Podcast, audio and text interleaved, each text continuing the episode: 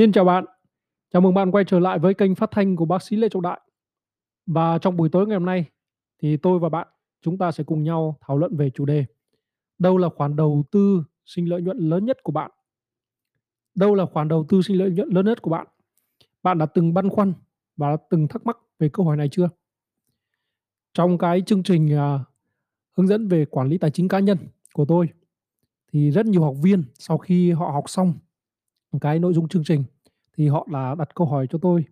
Thế là "Thầy ơi thầy" "Thế thì thầy ơi, cái khoản đầu tư nào là cái khoản đầu tư mà sinh lợi nhuận lớn nhất cho chúng ta?"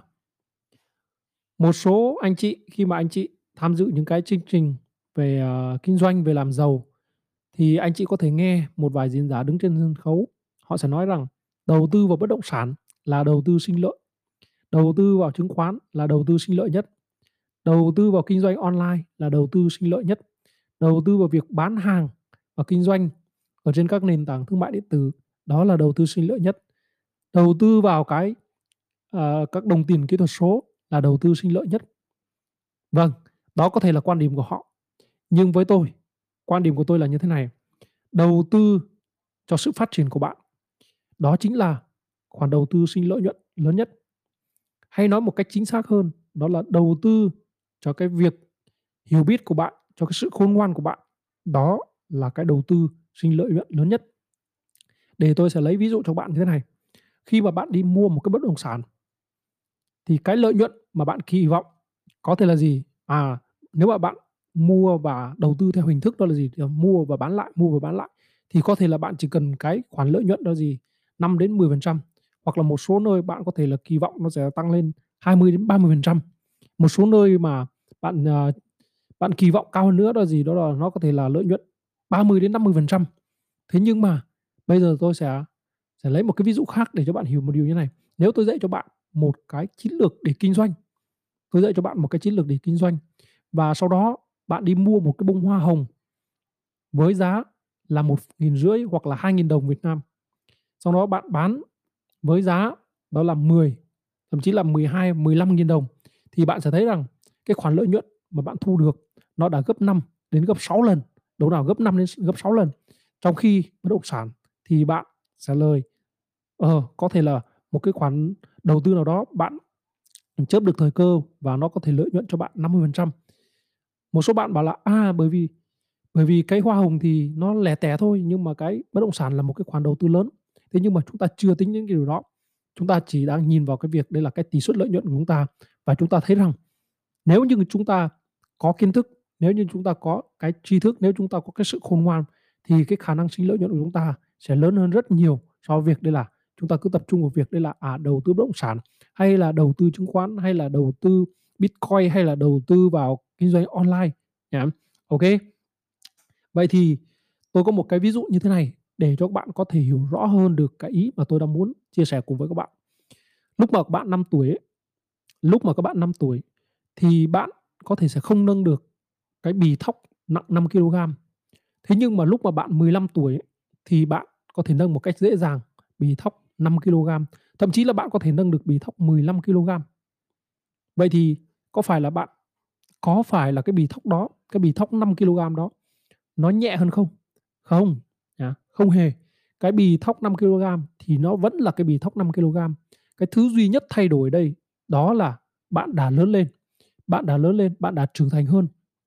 Vì vậy, nếu như mà trong cuộc sống khi mà bạn gặp một cái khó khăn, một cái thử thách nào đó mà bạn phải bạn phải dừng lại, bạn phải chật vật với nó thì điều đó có nghĩa là gì? Điều đó có nghĩa là cái khó khăn đó, cái thử thách đó nó đang lớn hơn bạn.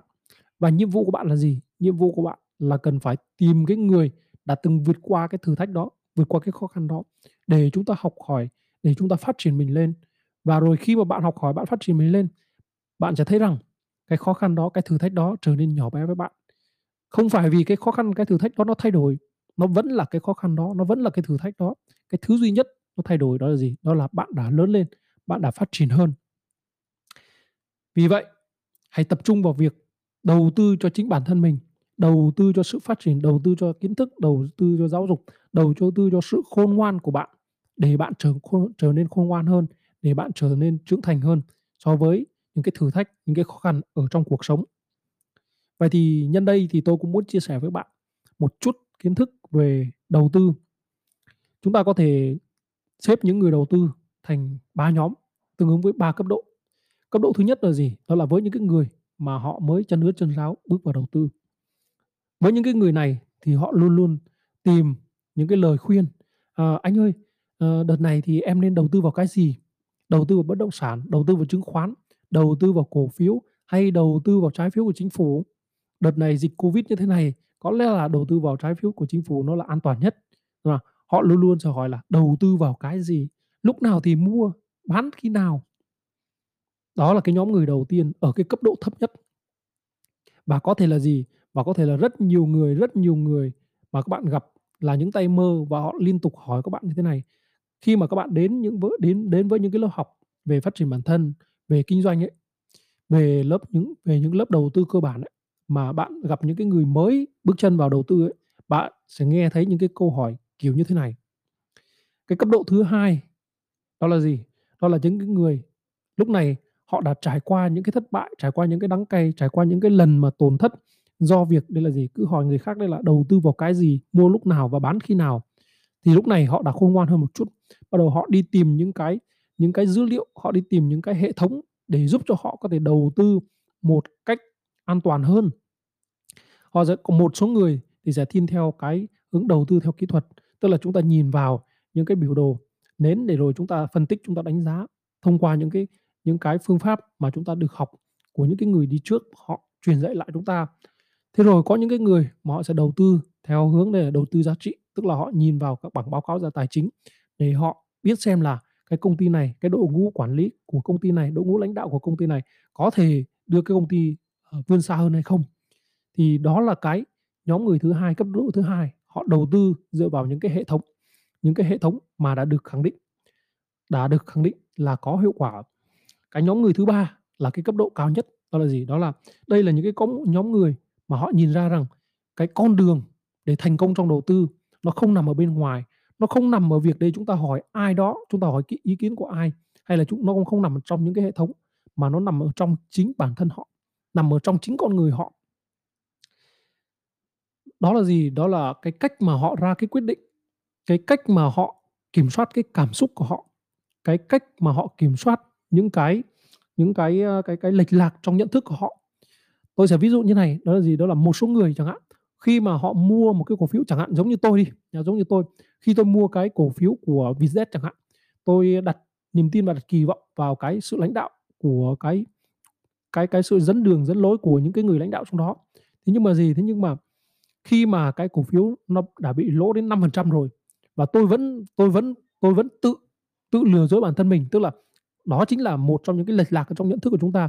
Tự lừa dối bản thân mình đó là gì? Đó là, à, à cái công ty này có chị Phương Thảo là tỷ phú và cái cách làm việc của chị ấy, cái cách kinh doanh của chị ấy thì đã được khẳng định theo thời gian rồi, cho nên là gì? Có thể cái việc mà giảm giảm giá cổ phiếu 5% như thế này, 3% như thế này, nó chỉ là một cái giai đoạn tạm thời trong cái dịch Covid này thôi.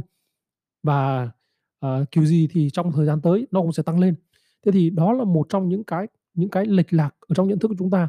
Vậy thì cái việc thành công ở trong đầu tư ấy, nó không nằm ở nó không nằm ở việc chúng ta xin lời khuyên của ai, nó cũng không nằm ở cái việc đấy là nằm trong một cái hệ thống nào, mà nó nằm chủ yếu ở trong cái việc đây là chúng ta kiểm soát được cái cảm xúc của mình như thế nào. Và chúng ta kiểm soát, chúng ta nhận ra được, chúng ta chân thành với những cái lệch lạc trong nhận thức của chúng ta, để từ đó chúng ta có thể đưa ra những cái quyết định sáng suốt.